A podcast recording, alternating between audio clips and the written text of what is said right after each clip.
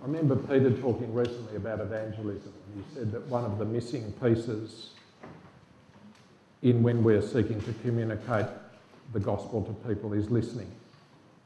And I think one of the things that, uh, that is important for us to do often is listen and listen to different voices um, talking about their experience of God.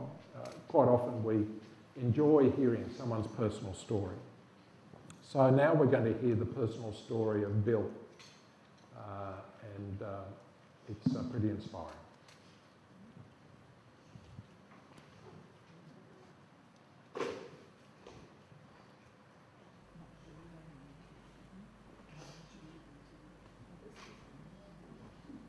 My name is William Dumas. I come to the Lord about 1981, and my transformation is that Jesus came into my life in jail. So back in the day in Redfern, I used to be a real kid that was in trouble and always running away from the police because I used to do a lot of stealing, snatching bags, rolling people, drugs, alcohol, stealing cars. I got caught for drunk driving twice and I went to Long Bay Jail and um, I met a Christian there, he was a pretty funny Christian. He came out with this statement um, Jesus is coming soon. So I didn't un- understand that terminology or that way of, of words, but something began to ring into my heart and my mind those very words. And later on, I discovered it was the Holy Spirit speaking to me. I began to walk in such a free way and and only the Lord could do that. And then ever since then, I've been preaching the gospel.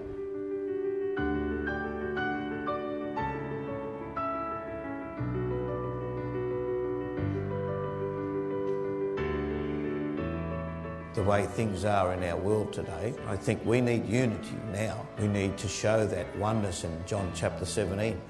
You know, that we come together in unity, come in oneness. The Western culture always thinks with their mind, in the academic system.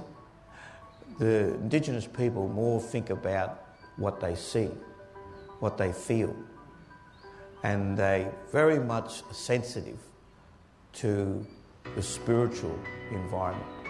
But one day the Lord spoke to me, and the Holy Spirit said to me that because we've got two different cultures, like European and Indigenous, but we're all spirit beings and the Lord really spoke to me about was this that everyone is created in the image of God. So everybody has the ability to know the spirit environment, the spirit world, because God, you know, it says they that worship Him must worship in spirit and in truth. So it's important that we learn from each other. You know, the black and white piano, you have to play it together. And if you don't play those two keys, you get disharmony. And I think it's time that we've got to learn from each other, walk beside each other, not behind each other, not in front of each other, but beside each other. Because when you walk beside each other, you hear each other's conversation better. And that creates unity and oneness and relationship.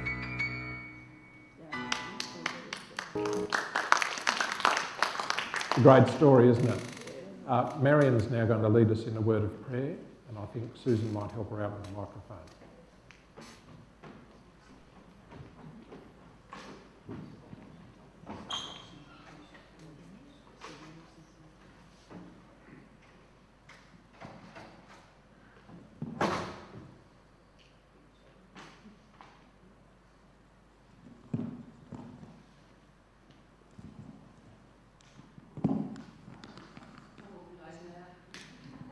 Let us pray. What a joy it is, Lord, to come into your presence this morning to worship and praise you for your everlasting love. What peace it gives to each one of us as we lift up our hearts to you in songs of praise and come before you with our prayers of thanksgiving for your grace and your mercy. We ask your blessing on this day, that your love, that our love for you and for others will grow and be full to overflowing. that we will know your will for our lives and be committed to it. Lord, you are our sole shelter. We thank you for the times you have carried us through troubles that could have overwhelmed us, and for times we have cried out to you, and you have answered our prayers. We thought there was no way out, you made a way. We praise you for your amazing peace. There are many of us here this morning whose names are on our hearts, who need to feel your loving presence in their lives. We especially lift up to you Narelle and her family as they grieve for their mother Gwen, a much loved member of our church family, and she is now with her Lord. Heavenly Father, teach us how to reach out with your love to those in need. Give us eyes to see those that are hurting, a heart to help them, and your strength to do your work in this world. Please guide and bless us each time you call us to love our neighbour as we work together. Never let us forget that it is you working through us that accomplishes your will. Apart from you, we can do nothing. So we ask that your Holy Spirit will fill our lives and use them for advancement of your kingdom. Lord of compassion, compassion, we intercede for the millions around our globe who are suffering in so many ways, from economic issues, disease, warfare, and persecution.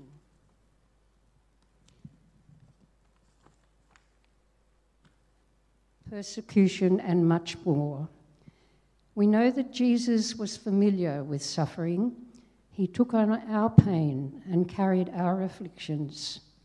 Speak to those who are afflicted in our world. Deliver those who are suffering and give them relief from their turmoil. Use us, Father, to be your hands. We lift up to you Andrew and Oksana and the YWAM team and their dedication and commitment, along with many others, to the people of the Ukraine. We pray for the time that your peace and justice will be a reality for all people throughout the world. We pray that your grace will be sufficient for the trials we face as a nation, and that each one of us will trust you as our sovereign God, still on the throne and working things out according to your plan. May we always, may you always be our refuge and our strength. In Jesus' name, Amen.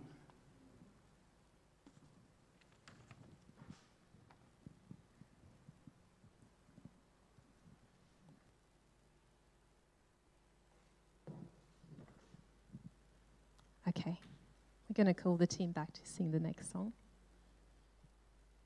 If the team is here. Yes, the team's here. Uh, so the next song is called What a Friend We Have in Jesus. So that's uh, one that everyone knows. And we just have to, to remember that whatever the circumstances, um, if we ever feel lonely, you could just go back to Jesus and He can carry all um, our fears, all our challenges, and uh, is where we actually find ultimate peace. Thank you. Please stand. What a friend we have in Jesus. All our sins and griefs to bear. What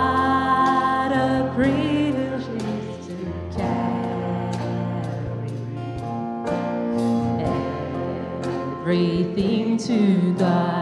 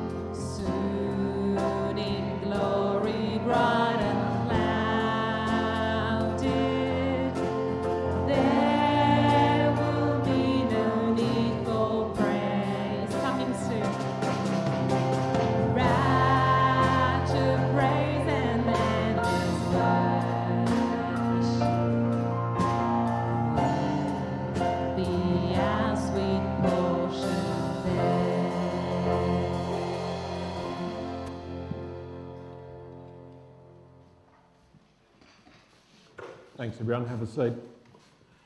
Isn't that the truth? It's a very popular song, I'm told, in the Aboriginal communities around, uh, around Australia. So sometimes it's tempting to listen to a preacher and quietly ask yourself, what would he know? So I thought I might help a little bit to share something about my personal journey before I lead into my message today. Uh, many, of us have, many of us have had little to do with Aboriginal or Torres Strait Islander peoples. Sometimes we will have met somebody or worked with them without actually knowing that they're an Aboriginal person or a Torres Strait Islander person.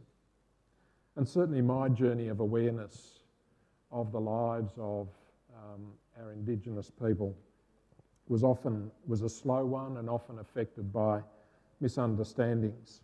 Uh, the first person I met who I knew was an Aboriginal person was Bob Bellear, who was a fellow law student. Bob was a fantastic bloke. He was highly respected. He'd um, been a merchant seaman for many years. He was a, a key leader in the Aboriginal community, helped set up the Aboriginal Medical Service. Um, and he ultimately became a barrister and then a judge in the district court. And uh, I learned a lot from Bob. Sadly, many of the next people I met who were Aboriginal were people that I represented in court as a lawyer. And then uh, more recently, when I became a magistrate, I had to deal particularly with young people who were charged with committing criminal offences and also had to deal with families where it was suggested that the parents, parent or parents were unable to take care of the children. Uh, sadly, at this time, it meant that I had to do some pretty drastic things like sending someone to jail or ordering that a child be removed from a family. I've also had the good fortune to meet strong Aboriginal leaders, uh, community leaders, lawyers, judges, magistrates, police, Christian workers. And I believe that through these experiences, God has called me to have a particular concern about seeking justice and healing for Aboriginal and Torres Strait Islander Australians and for reconciliation amongst all Australians. So that's what's got me going today. bit of a shift. Who's been involved in a planning session where you've tried to work out a mission statement? There will have been a few, I'm sure. And the Commonwealth Bank's got a mission statement. The Bible Society's got a mission statement. Habitat for Humanity's got a mission statement. And a mission statement is meant to convey the organisation's purpose, it's meant to uh, set out what the objectives are. It also conveys its thoughts and goals uh, to people who might wonder about this organisation. And it also seeks to identify who you serve and how you're going to do it, usually, but in simple terms. One of God's mission statements is to bring justice to the world. We hear this strong theme through the Old Testament prophets. Too often they were talking about justice and they were pointing out injustice. In Amos, as we heard earlier, God tells the people that their worship is meaningless and offensive unless there's justice. Micah tells us that worship that God requires involves justice, mercy, and humility. Jesus had a mission statement. In Luke chapter 4, verses 14 to 30, we hear these words Jesus returned to Galilee in the power of the Spirit, and news about him spread through the whole countryside. He was teaching in their synagogues, and everyone praised him. He went to Nazareth, where he'd been brought up. And on the Sabbath day, he went into the synagogue, as was his custom. He stood up to read, and the scroll of the prophet Isaiah was handed to him. Unrolling it, he found the place where it is written, The Spirit of the Lord is on me, because he has anointed me to proclaim good news to the poor. He has sent me to proclaim freedom for the prisoners and recovery of sight to the blind, to set the oppressed free, to proclaim the year of the Lord's favour. Then he rolled up the scroll and gave it back to the attendant and sat down. The eyes of everyone in the synagogue were fastened on him. He began by saying to them, Today, this scripture is fulfilled in your hearing. All spoke well of him and were amazed at the gracious words that came from his lips. Isn't this Joseph's son? They asked. Jesus said to them, Surely you will quote this proverb to me Physician, heal yourself. And you will tell me, Do here in your hometown what we've heard you did in Capernaum. Truly I tell you, no prophet is accepted in his hometown. I assure you that there were many widows in Israel in Elijah's time, when the sky was shut for three and a half years, and there was severe famine throughout the land. Yet Elijah was not sent to any of them, but to a widow in Zarephath, in the region of Sidon. And there were many in Israel with leprosy in the time of Elisha the prophet, yet not one of them was cleansed only Naaman the Syrian. All the people in the synagogue were furious when they heard this. They got up, drove him out of the town, and took him to the brow of the hill on which the town was built in order to throw him off the cliff. But he walked right through the crowd and went on his way. So that passage reads like a mission statement. Jesus introduces his ministry this is one of the first times he actually preaches. He introduces his ministry by telling people that he's the fulfillment of the prophecy that's found in Isaiah 61. Jesus' message is that he has come to bring liberation from the grinding effects of poverty, from being locked up, from the inability to see, and from all forms of oppression. And Jesus' justice wasn't courtroom justice. I can, I can make decisions about what's happened in a case. I can determine guilty or not guilty, responsible or not responsible. I can make orders that are meant to bring some compensation. I can make orders that are meant to involve punishment. But Jesus' justice and God's justice is more holistic than that. It involves healing, it involves restoration, it involves reconciliation, which is beyond the legal system in its reach. The early church was also seeking to follow the mission of Jesus. And one thing that was very important to them was the care of the vulnerable people in their community. Uh, one of the things that happened to Christians, particularly Christians who were poor, is that they got cut off from sources of support. If they became a Christian, the charity and the material assistance that came from the synagogue and from the Jewish leaders was cut off to them. So it was important that the early church took care of its own people. And in Acts, we see a quite interesting example of how that practical care occurred. So, Acts chapter 6, verses 1 to 6. In those days, when the number of disciples was increasing, the Hellenistic Jews among them complained against the Hebraic Jews because their widows were being overlooked in the daily distribution of food. So the twelve gathered all the disciples together and said, It would not be right for us to neglect the ministry of the Word of God in order to wait on tables. Brothers and sisters, choose seven men from among you who are known to be full of the Spirit and wisdom. We will turn this responsibility over to them and will give our attention to prayer and the ministry of the Word. This proposal pleased the whole group. They chose Stephen, a man full of faith and of the Holy Spirit, also Philip, Prochorus, Nicanor, Timon, Parmenas, and Nicholas from Antioch, a convert to Judaism. They presented these men to the apostles, who prayed and laid hands on them. So the word of God spread. The number of disciples in Jerusalem increased rapidly, and a large number of priests became obedient to the faith. So, Hellenistic, it talks about Hellenistic Jews. These were the Jews of Greek ethnic background. And the Hebraic Jews were the Jews of Jewish ethnic background because there were many people involved in the, uh, in the early church, and the Hebraic Jews were very much the largest group of converts to, uh, to Christianity.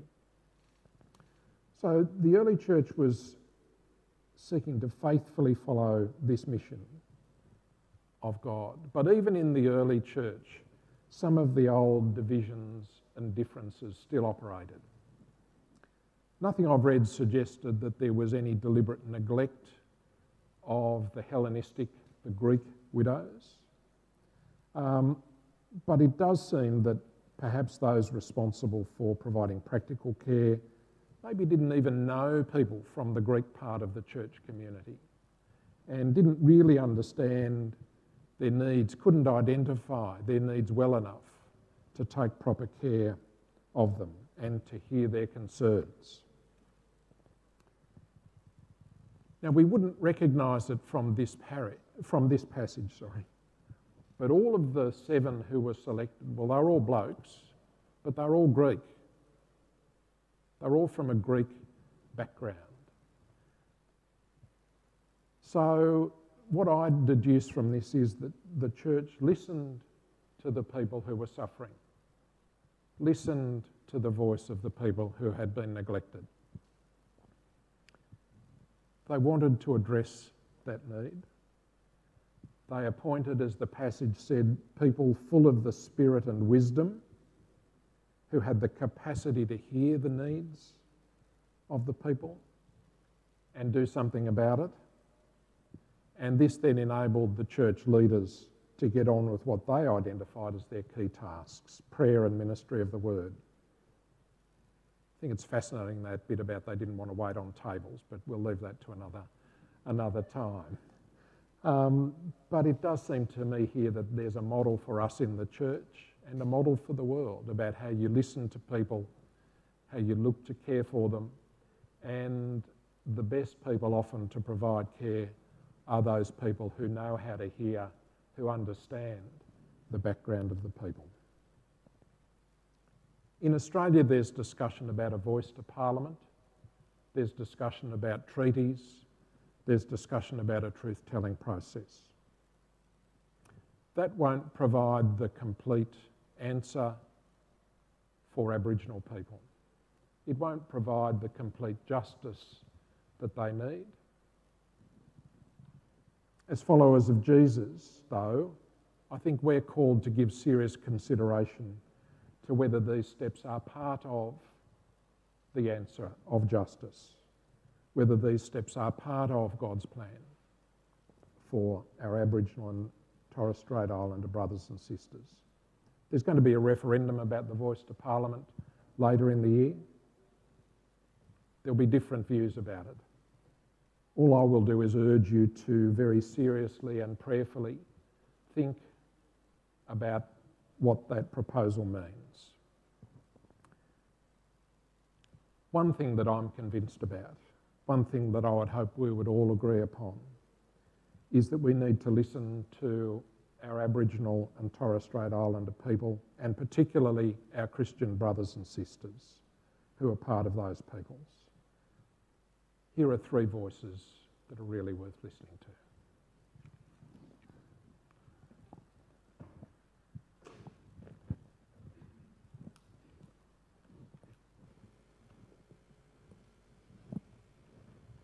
Even here in Sydney, Melbourne. you look at the church, you're just going to ask one question.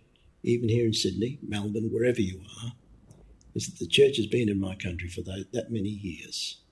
I mean, you're here in Glebe and if you understand that the word glebe in French means land that has been given to the church or gifted to the church. And so when Johnson came here, Richard Johnson, the first minister, he got some 400 acres. And so we're living in that particular gifting of that land. But it wasn't his land in the first place.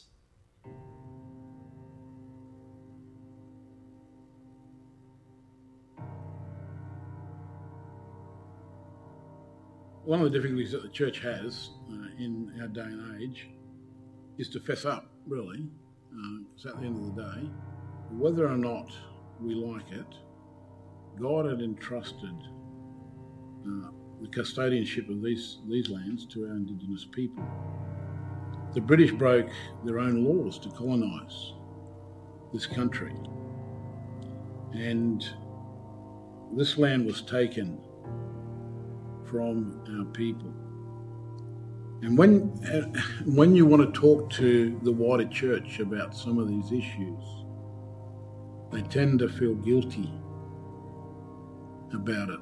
And no one wants anyone to feel guilty about it. But what we want them to do is acknowledge the truth that the land that their churches are built on was not given to them by God it was taken.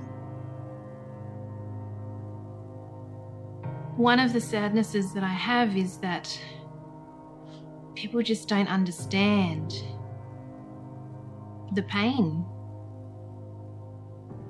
The pain that our people have suffered for such a long time nearly 250 years. I don't like that people want to move on and ask me and my people to just get over it, forgive and forget. How disrespectful. How totally not understanding. To not realize that my well being is caught up with and impacted by the stories of the past. That my nation's story is unfinished unless we go back and listen and find out and sit with the grief and the pain and the injustice of the past. Unless we understand that the context that we're living with today as Aboriginal and Torres Strait Islander people, the struggle is totally connected with the injustices of the past. I thank God for his whole entire concept of forgiveness and his whole concept of reconciliation. But I have never, ever found in God's word, or when God's Spirit has breathed his word on my life, that we should forget, that we should stop remembering, or that we should silence.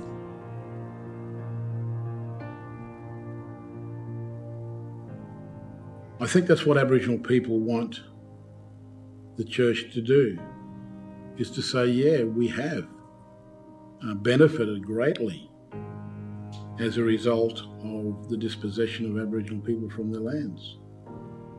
And I think that's the starting point. And I think the bigger issue is much more difficult. The bigger question is much more difficult uh, to, to try and get answers to. And that is, what do we do from this point? And I think at the end of the day, it's whatever they do needs to be done relationally. You know, them sitting down with Aboriginal people um, in communities and having a conversation. And then from that, from the sitting in great loyal compassion and great mercy and peace and love and care, that from that point that we could become friends, reconciled with each other.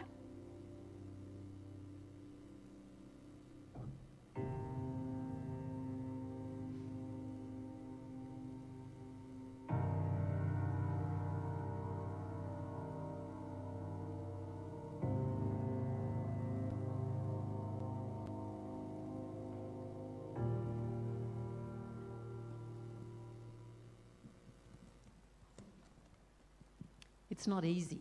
It's not easy to listen to the pain and the hurt of others. we do want to move on from it. We want to, tempt, so tempting to want to focus on the future. We don't want to be reminded of past failures. But at the heart of the Christian message is an acknowledgement that we acknowledge that there is pain, there is suffering. At the heart of our message, there is the cross of Jesus. There is no reconciliation with God without acknowledging the pain and suffering that is a part of our human condition. The path to reconciliation always starts with truth telling. Truth telling does not hide from the past, but recognises it as a starting point for a new way forward. We've been asked today by our Aboriginal brothers and sisters to acknowledge two truths. Um, that before we received this land, it was taken from others. And that the struggles of Aboriginal people today are connected to the pain and injustice of the past. Those acknowledgements are what lies at the heart of what makes it possible to move closer to what we know is God's will. Those acknowledgements are the starting point of reconciliation, of transformation. So, past failures can become the starting point for new life.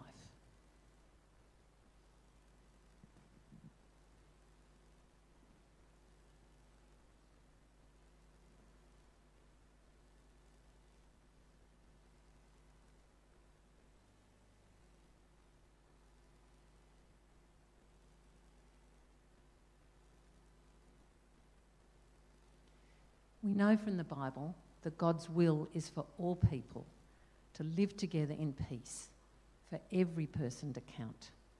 We know that God's plan is for unity, wholeness within our diversity.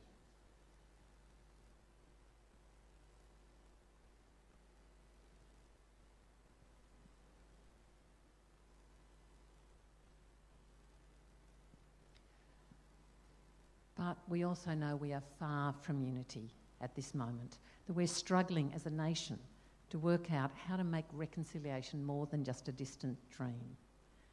But there is a movement for change.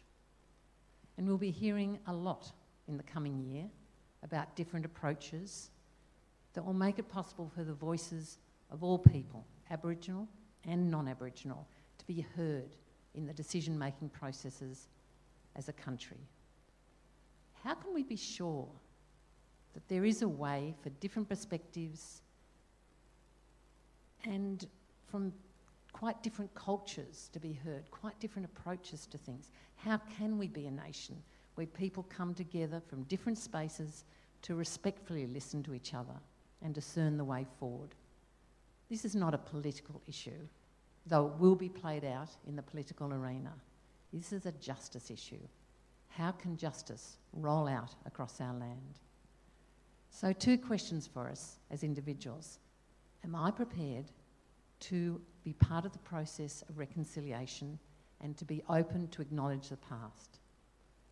And the second question Am I prepared to consider different ways that the voices of Aboriginal people can be heard when decisions are made that affect Aboriginal people? We're coming now to a time of prayer, time to reflect and communicate with God about these questions. You should have, I hope, somewhere near you a, a paper hand, a symbol of reconciliation. Um, and I invite you to hold a hand as we, as we pray. And I, if anyone hasn't got one, I think there are some more ones at suit. Has anyone not got a? Yeah, Narit doesn't have one. Oh no, Narit's got one. That's great. Everyone's got one. So, so hold one in, in your hand at this point. And so let us pray. God, we do want justice to flow. We do want reconciliation. Help us not to be overwhelmed by the enormity of the task of bringing in justice and reconciliation because that's your job, God. But you need each of us to play our part in the thoughts we think, in the conversations we have, in the actions we take. You've told us to wear your armour when spreading the gospel of peace. Help us to be your agent, wearing the belt of truth, with feet ready to take steps in the gospel of peace and reconciliation. Lord, we see in our hands a hand that represents reconciliation. Help me to be open to do what you want me to do. Help that to be everyone's prayer today.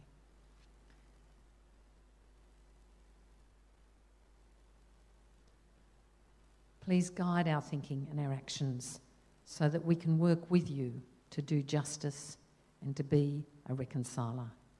We ask this in the name of Jesus, the great reconciler. Amen. Before our next song, which is our closing song, you have the opportunity, if you want to do so, to show your commitment to reconciliation.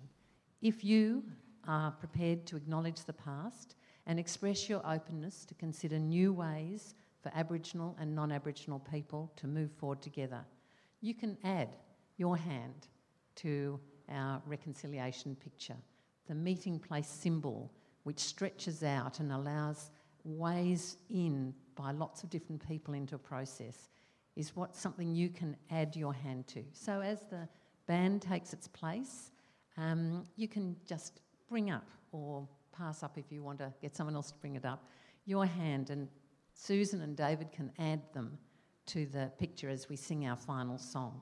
Our final song was actually written by Geoff Bullock uh, back in 1992. But Geoff has been very happy to approve some slight changes to the lyrics.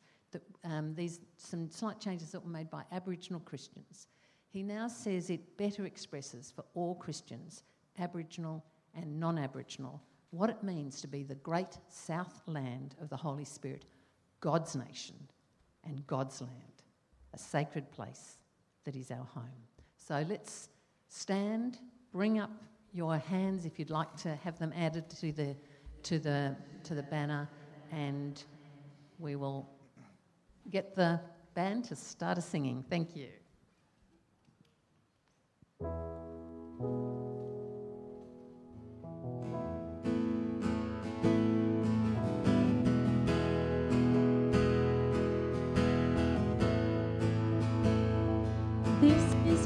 Is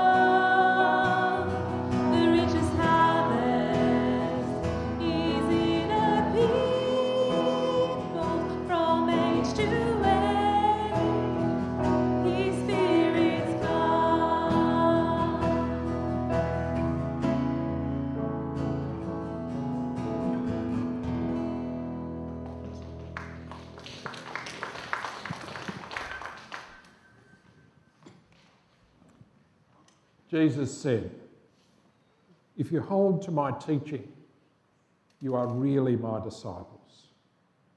Then you will know the truth, and the truth will set you free.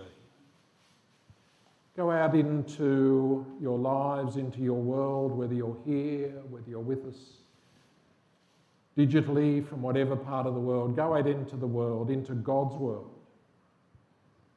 and be people of truth. Go out into God's world and be people of love. Go out in the confidence that God the Father, Jesus the Liberator, and the Holy Spirit who empowers goes with you. Amen.